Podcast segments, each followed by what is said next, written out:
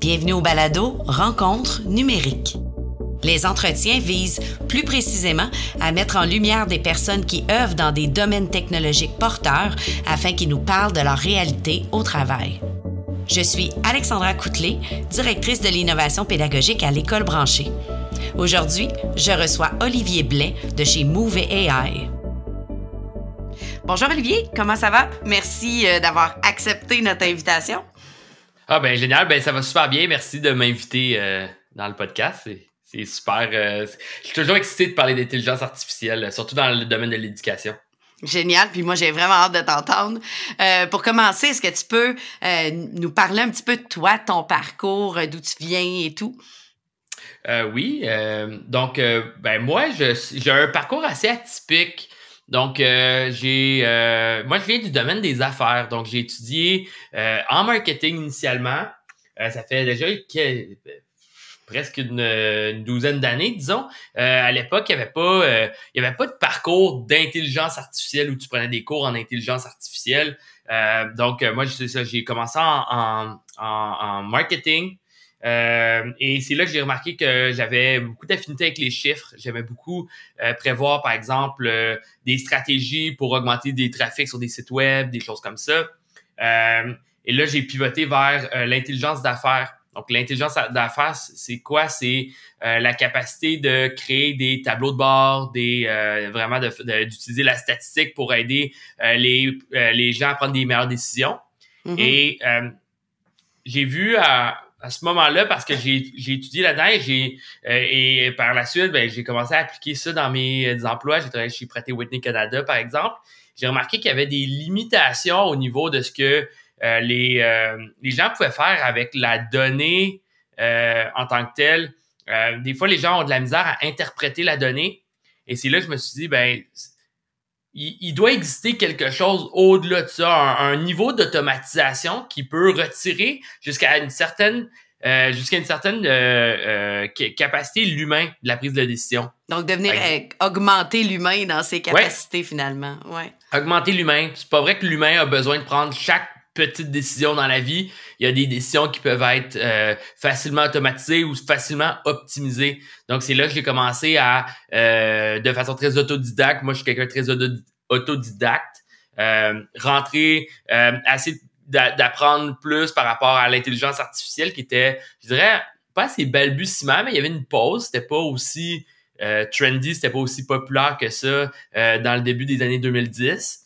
Euh, mm-hmm. Puis là, euh, dans le fond, au fur et à mesure, ben, j'ai, j'ai appliqué mes, mes acquis dans mes emplois et je me suis retrouvé il y a environ euh, six ans à, travailler comme euh, responsable de la science de données chez euh, Gsoft, qui est une compagnie de développement logiciel au Québec. C'est là que on a vu que ben, l'intelligence artificielle, on peut l'appliquer, puis on est capable de pouvoir amener ces, technologies-là à un autre niveau, de pouvoir fournir des outils et des et de l'aide aux entreprises du Québec. C'est là qu'on a fondé Move OK. Et là, c'est là que tu es présentement chez Montréal. Moi, c'est de là que, que, que je t'ai connu.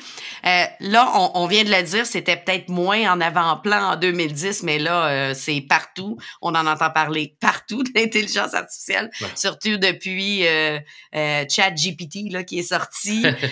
Nous, en éducation, en tout cas, on en entend parler beaucoup. C'est quoi les tendances actuelles en intelligence artificielle, plus particulièrement au Québec? Ouais, ben, ben c'est très intéressant de ChatGPT parce qu'il est un peu sorti de nulle part. En fait, au niveau des tendances, il y a deux tendances générales qui existent.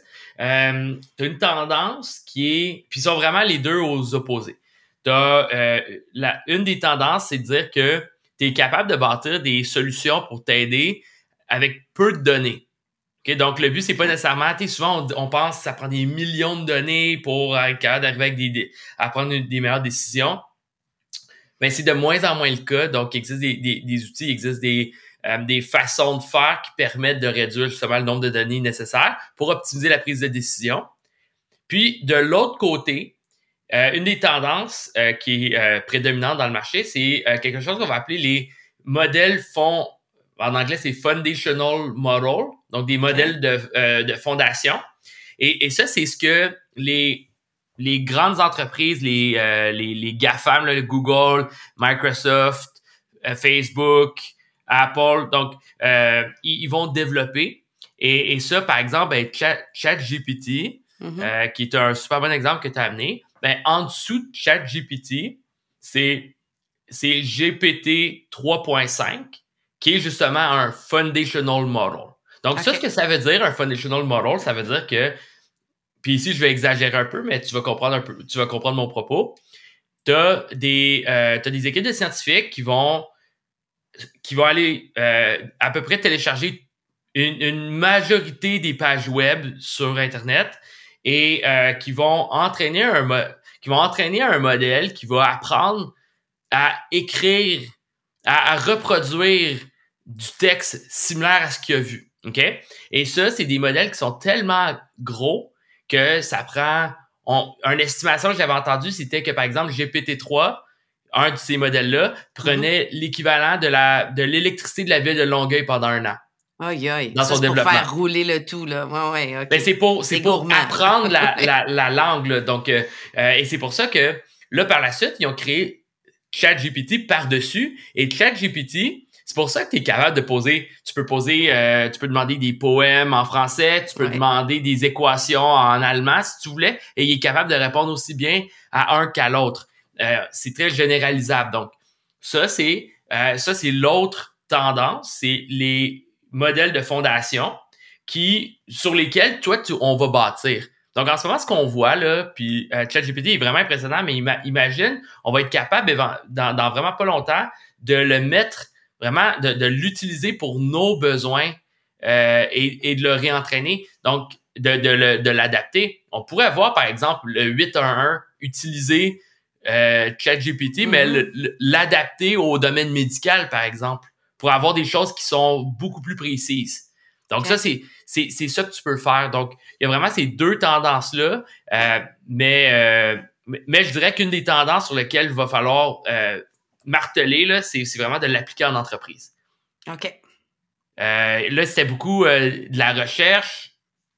ChatGPT, ça fait des années, des années là, qu'il y a des. ChatGPT, c'est un des outils tu as eu plein d'autres outils qui ont sorti qui ont tout le temps passé en dessous de. Oui.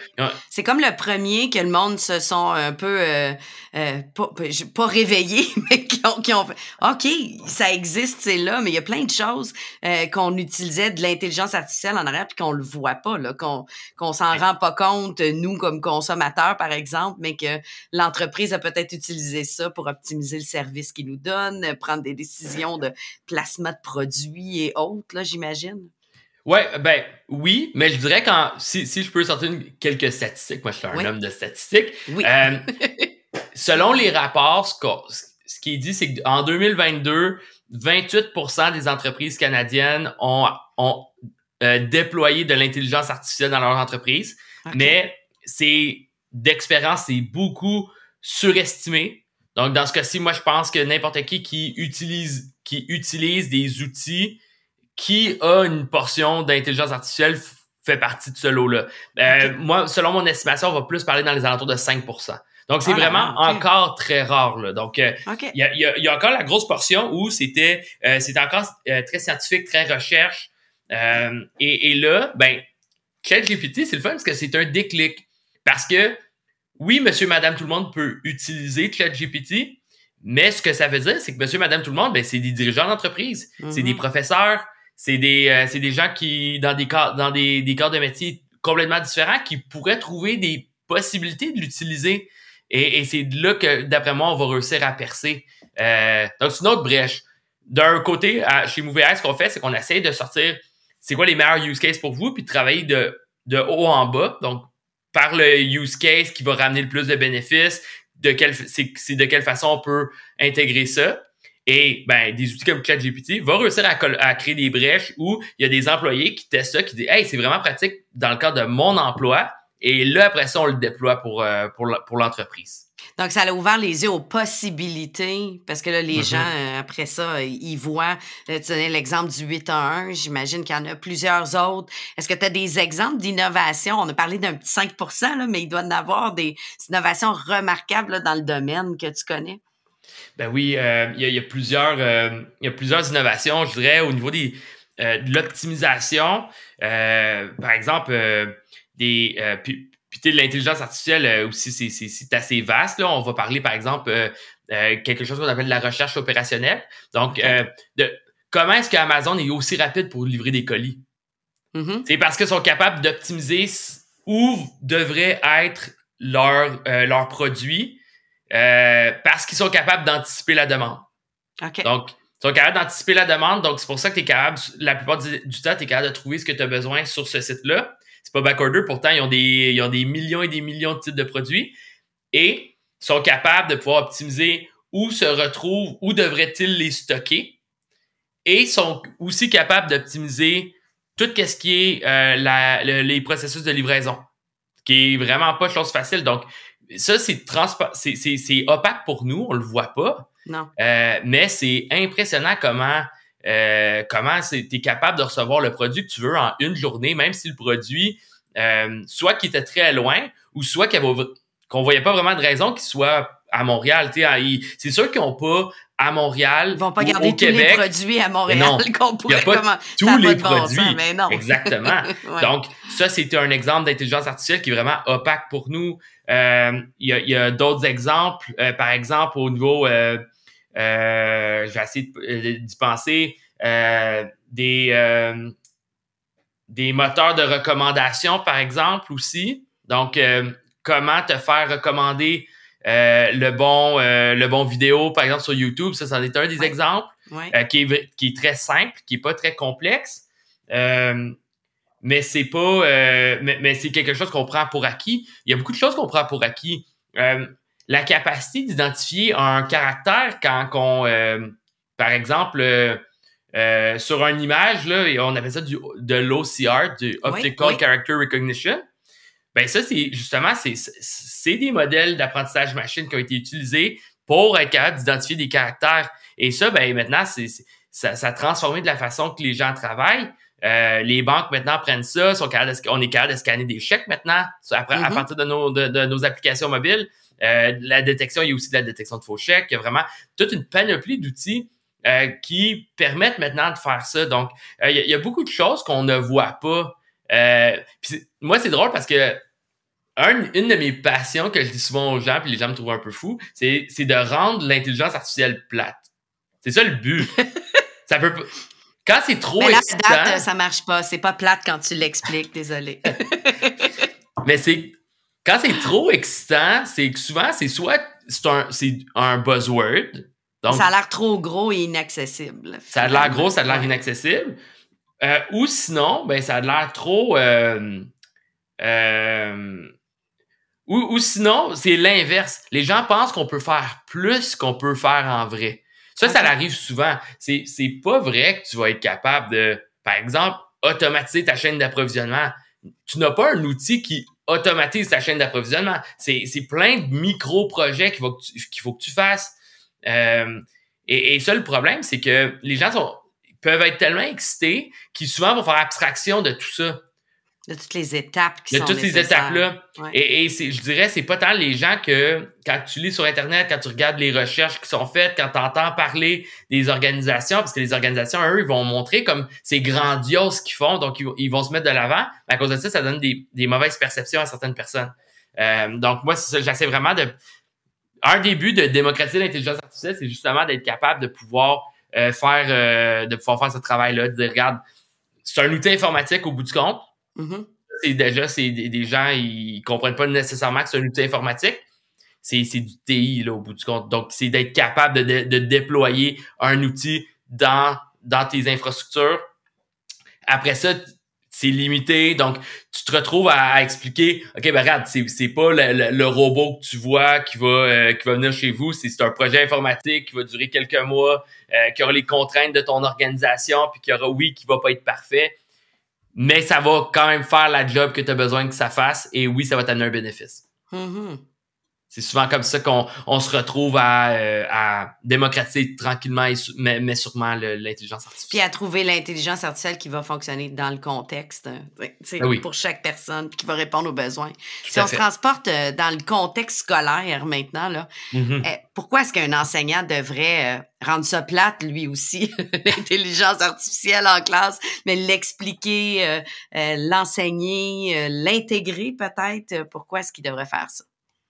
Ben, je pense que c'est une, euh, c'est une nécessité de faire ça parce que euh, l'intelligence artificielle, ça existe. Ben, je vais donner un exemple. Quand je parle que c'est je rends ça plate, c'est que il y a des débats sensationnalistes comme dire est-ce que ça remplace nos emplois? Mm-hmm. Euh, et, et, la réponse est la plupart du temps non. ici, moi, moi, dans le fond, depuis ChatGPT qu'on a parlé tantôt, je vais y revenir parce que je sais que ça a un gros impact dans le domaine de l'éducation. Est-ce que ChatGPT va remplacer la job de journaliste, par exemple? Mm-hmm. La réponse est non, ça n'automatise pas. Ça l'automatise du texte, mais vous allez voir rapidement que le texte, c'est pas du texte de très bonne qualité. C'est du texte à un court échantillon. Les faits, c'est pas des vrais faits. Il n'y a pas de source. Des fois, j'essayais, je suis en train d'écrire un livre, là, puis dans mon mm-hmm. livre, j'utilise ChatGPT pour, parce que des fois, j'ai le syndrome de la page blanche. Ouais. Donc, ce que je fais, c'est que je me crée un brouillon, par ça, je le modifie. Ça me prend à peu près. J'ai mesuré, ça m'a pris autant de temps que de l'écrire par moi-même. Mais, mais ça t'a enlevé cette espèce de blocage de page blanche parce que t'es parti de quelque chose. Exact. Et là, tout semblait parfait. Là, ce qui était écrit, c'était waouh, c'est impressionnant. Puis là, tu commences à regarder les faits, puis vraiment, tu, poses, tu te poses des, des questions subséquentes là, par rapport à ce qui est écrit. Et c'est faux, ce qui est écrit la plupart du temps. Euh, tantôt, quand je te parlais de la statistique, 28% des entreprises au, Canada adoptent l'AI. Eux autres, ça disait 75 c'est pas une, c'est pas une erreur d'arrondissement, là, ici. Ils se faisaient de euh, l'autopromotion, c'est ça. non, mais c'est que c'est pas, en ce moment, le, but d'un chat GPT, c'est de, de créer de, c'est de créer du texte qui est similaire à, euh, à ce qui existe. Et c'est tout. C'est pas de d'automatiser l'écriture. Le but, ça devrait toujours être que ce soit un outil. Donc, dans ce cas-là, si on si on n'apprend pas ce mindset-là, cette aptitude-là à questionner ce qu'on utilise, mm-hmm. donc dans ce cas-ci, tu pourrais te retrouver, un, un, étudiant pourrait se retrouver à vouloir utiliser ChatGPT pour écrire plein de choses sans, sans regarder. Mais il va propager de la fausse information. Mm-hmm. Donc, c'est important d'être capable de faire ça au même titre que moi, je suis de, je suis d'avis qu'on ne devrait pas bannir ChatGPT de l'utilisation des euh, de, de, de l'utilisation de cet outil-là en classe. Même, on devrait la promouvoir en disant regarde, c'est la vie.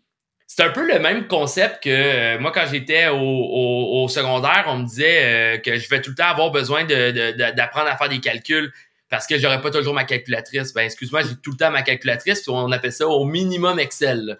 Euh, donc, si t'es pas, si tu bannis de l'information, si tu bannis des, des, des, outils que tu sais qu'ils existent, puis ils vont continuer à mm-hmm. exister, puis ils vont s'améliorer avec le temps, et, et qu'à la place, tu dis non, non, je veux continuer à faire comme les vieilles façons de faire. Ouais. Ben, ce qui arrive, c'est on, on, va perdre des opportunités parce que en ce moment, c'est vraiment intéressant, c'est de dire, comme comme j'avais dit, mais ben, ChatGPT, c'est une bonne base, tu peux faire ton brouillon. Dans le fond, c'est d'apprendre à cohabiter. Au bout du compte, c'est ça, c'est les humains et l'intelligence artificielle vont toujours cohabiter. Des fois, ça va être l'humain qui va supporter, donc dans des buts, dans, dans des cas d'automatisation, par exemple, en, euh, en maintenance prédictive d'équipements industriels, par exemple. Mm-hmm. Donc, t'as l'intelligence artificielle qui va regarder des signaux, puis t'as l'humain qui s'assure que, OK, ben regarde, euh, est-ce que c'est vrai que c'est les alertes qu'on reçoit, c'est des, des alertes qui sont justifiées pour faire notre maintenance? Donc, l'humain va supporter, ou l'inverse. ChatGPT me fait un brouillon, je le regarde, je le peaufine, je le transforme et ça devient un texte. C'est lui qui m'a supporté dans mon texte. C'est lui qui m'a supporté dans mon texte? Le final, c'est mon jugement critique, c'est mon, c'est mes, mes connaissances, c'est mon, mon bagage euh, que moi j'ai d'expérience qui va me, qui va me guider.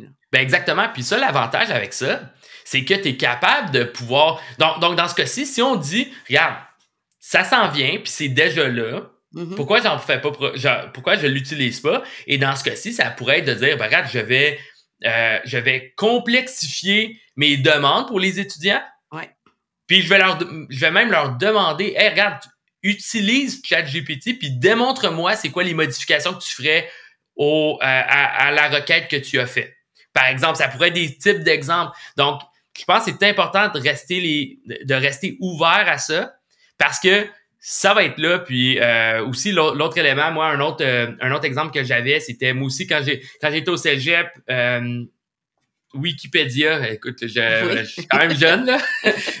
quand j'étais au cégep, Wikipédia existait et tout le monde disait faut jamais utiliser ça Wikipédia. Et c'est sûr qu'à l'époque il y avait peut-être un peu moins de contributeurs, mais, mais... c'est quand même c'est quand même je pense que ça aurait été bien de dire c'est pas l'ennemi Wikipédia, voici pourquoi. On suggère peut-être de, de, de, réfléchir avant d'utiliser ça. Parce que ça se peut qu'il y ait des éléments qui ont, il y ait pas assez de contributeurs ou de contributions sur des articles, par exemple, dans Wikipédia. Ah, OK, c'est bon. Pour certains sujets qui sont plus précis, je n'utiliserai pas Wikipédia comme source. Ou je vais l'utiliser en allant chercher plusieurs autres sources pour, pour valider. Ou, tu sais, mais, mais on aurait appris comment bien l'utiliser. J'ai le même exemple. Moi, j'étais une, une, enseignante d'anglais langue seconde à la base. Ben, Google Translate nous a arrivé avec la même chose. Il s'est beaucoup amélioré. Au début, on riait, on trouvait ça drôle. Mais tranquillement, ben là, maintenant, il y a de l'aide à la traduction. Mais il faut que year euh, je connaisse les deux langues pour voir où il a fait ses erreurs. Je donne un exemple banal, mais euh, souvent quand je traduis euh, un, texte puis je vais dire student en anglais, ben lui il va me dire étudiant. Mais au Québec on dit plus élève qu'on dit étudiant. Ben c'est sûr qu'il va falloir que je connaisse ce, contexte-là pour aller mm-hmm. changer le mot puis l'adapter. Mais c'est un super outil. Puis si on fait juste le bannir puis qu'on l'utilise pas, ben ou que plus tard, l'élève le découvre, mais l'utilise tel quel parce qu'il n'a jamais connu les limites de l'outil, ben c'est clair que là, il peut arriver euh, euh, toutes sortes de problématiques. Là. En tant qu'étudiant, c'est pas un drame, mais euh, il peut arriver des, des, problématiques avec les outils où tu n'as pas utilisé la bonne chose et autres. Oui, non, tout à fait. ça, je trouve ça intéressant. Puis, un autre élément, aussi que je pense qu'il vaut la peine, mais c'est au niveau de l'innovation, de la façon que justement les professeurs vont travailler avec les élèves. Euh, mm-hmm. Donc, par exemple, parce qu'il commence à exister des outils qui vont qui vont simplifier le, la, le, le dans le fond, tous les processus autour de l'éducation. on pourrait penser à l'amélioration des, des, des, par exemple, des euh, questions-réponses pour des devoirs. Euh, nous, chez Mouvement, on a travaillé avec une compagnie qui s'appelle Apprentix, qui a un outil qui aide, euh, qui, qui, favorise le rappel, en fait. Donc, et eux autres travaillent avec certains collèges déjà. Et ce qu'on fait, nous, c'est que, dans le fond, on, pré on, on, prédit la probabilité que l'élève réussisse ou non à répondre à une question basée sur ses acquis précédents. Et de cette façon-là, on est capable de pouvoir, de, pouvoir personnaliser les quels, quels devoirs euh, l'élève va recevoir euh, et, et, de vraiment travailler sur les faiblesses de l'élève, de comprendre c'est quoi les acquis de l'élève pour s'assurer qu'il y ait une maîtrise complète d'un sujet par exemple. Donc, chaque élève a ce qui est bon pour lui, finalement. Parce qu'un prof, son parcours. j'ai 30 élèves devant moi, là, ça va être difficile de dire, toi, je vais te donner ça, toi, je vais te donner ça, toi, je vais te donner ça. On a une mm-hmm. vie d'ensemble, mais ça serait du travail que de créer 30, euh, 30 euh, exercices différents pour euh, chacun des élèves. Donc là, ça se ferait comme automatiquement, ça différencie l'apprentissage pour chacun. Fait que ça, c'est une plus-value, effectivement. Donc ça, ça c'est une plus-value. D'autres éléments, c'est comme, par exemple, exemple, Alloprof, Alloprof commence à avoir de plus en plus de, euh, de, de, de, par exemple, des, des engins de recommandation qui vont recommander les bons, euh, les, les, le bon contenu à regarder au bon moment, dépendamment de l'élève, dépendamment de, de, ses forces et ses faiblesses. Mm-hmm. euh, aussi des plateformes d'aide à la correction. Donc, par exemple, l'élève qui peut comment, qui peut prendre des photos de ses, euh, de ses devoirs. Euh, et euh, par la suite, bon, ils sont capables de dire, OK, ben ça, ça parle de tel type de sujet. Donc, il, va le, diriger à la bonne, euh, au bon article, par exemple, pour, pour, pour l'aider. Donc, quand ça va avoir de plus en plus d'outils qui, qui va simplifier, qui va personnaliser euh, l'apprentissage. Euh, et, et, ça, je pense c'est important de garder les yeux ouverts, puis d'être euh, d'être ouvert à ce type de solution-là. Il y, a, y, a y a des faiblesses à... je comprends que souvent, c'est par groupe, mais souvent, ben, tu vas avoir des élèves qui sont plus connaissants, puis qui peuvent peut-être trouver ça un petit peu plus plate. T'as des et souvent ben euh, il y a des élèves qui sont peut-être pas à leur place, qui euh, qui ne maîtrisent pas nécessairement le sujet euh, et des fois on peut avoir tendance à dire ben, regarde on va on va travailler pour eux autres les aider au détriment de ceux qui, qui, ont peut-être une meilleure connaissance. Mais dans ce cas-ci, ben avec la personnalisation, on vient changer notre, le paradigme puis on dit ben c'est quoi, on n'est pas obligé de focuser sur un ou sur l'autre. Chaque personne peut avoir son propre parcours et peut avoir des outils qui l'aident au euh, dépendamment de sa maîtrise de, des différents sujets. Donc, moi, mhm. je trouve, ça, je trouve ça intéressant et ça, ça, ça, ça mérite d'être testé, ça mérite de, de rester à l'affût de ça puis de, de rester ouvert. Absolument. Au niveau des élèves, est-ce qu'il euh, y a des compétences qu'ils peuvent euh, développer pour se préparer à tout ça? Euh, par exemple, là, si tu avais des élèves de primaire, de secondaire devant toi, qu'est-ce que tu leur donnerais comme conseil sur ce qu'ils ont à, à développer comme compétences? Oui, ben définitivement, il y, a, euh, il y a beaucoup de compétences. Euh, en fait, ben là, on, on est en train de voir une transformation au niveau du travail. Donc, nous, comment on travaille, ça va être différent versus ce qu'on va voir dans les prochaines années. Donc, on, on, pourrait parler. donc, premièrement, il y, a les, il y a certaines aptitudes qui sont plus difficiles à automatiser. Donc, mm-hmm. on va commencer de, on va commencer par là. Donc, tout ce qui est, par exemple, euh, la créativité, même si oui, ça, oui, on peut être créatif. Donc, il existe des outils qui vont créer des images, il existe des, mais, mais créatif globalement, quand de, de, de regarder une, problématique sous une autre perspective, par exemple, euh, mais ça, c'est pas, euh, c'est pas vraiment automatisable. Donc, la créativité, c'est important, et, et, ça, c'est quelque chose qui, euh, qui ça prend. Donc, un humain est, capable d'être plus ou moins créatif. Donc, ça, c'est quelque chose qui est important. La communication, c'est super important aussi. Euh, la résolution de problèmes, hyper important. Euh, parce que l'intelligence artificielle va être très bon quand le problème est clair. Mm-hmm. L'intelligence artificielle peut pas identifier des problèmes par lui-même. Ça, n'existe pas, ça. C'est nous qui lui donne le problème à résoudre.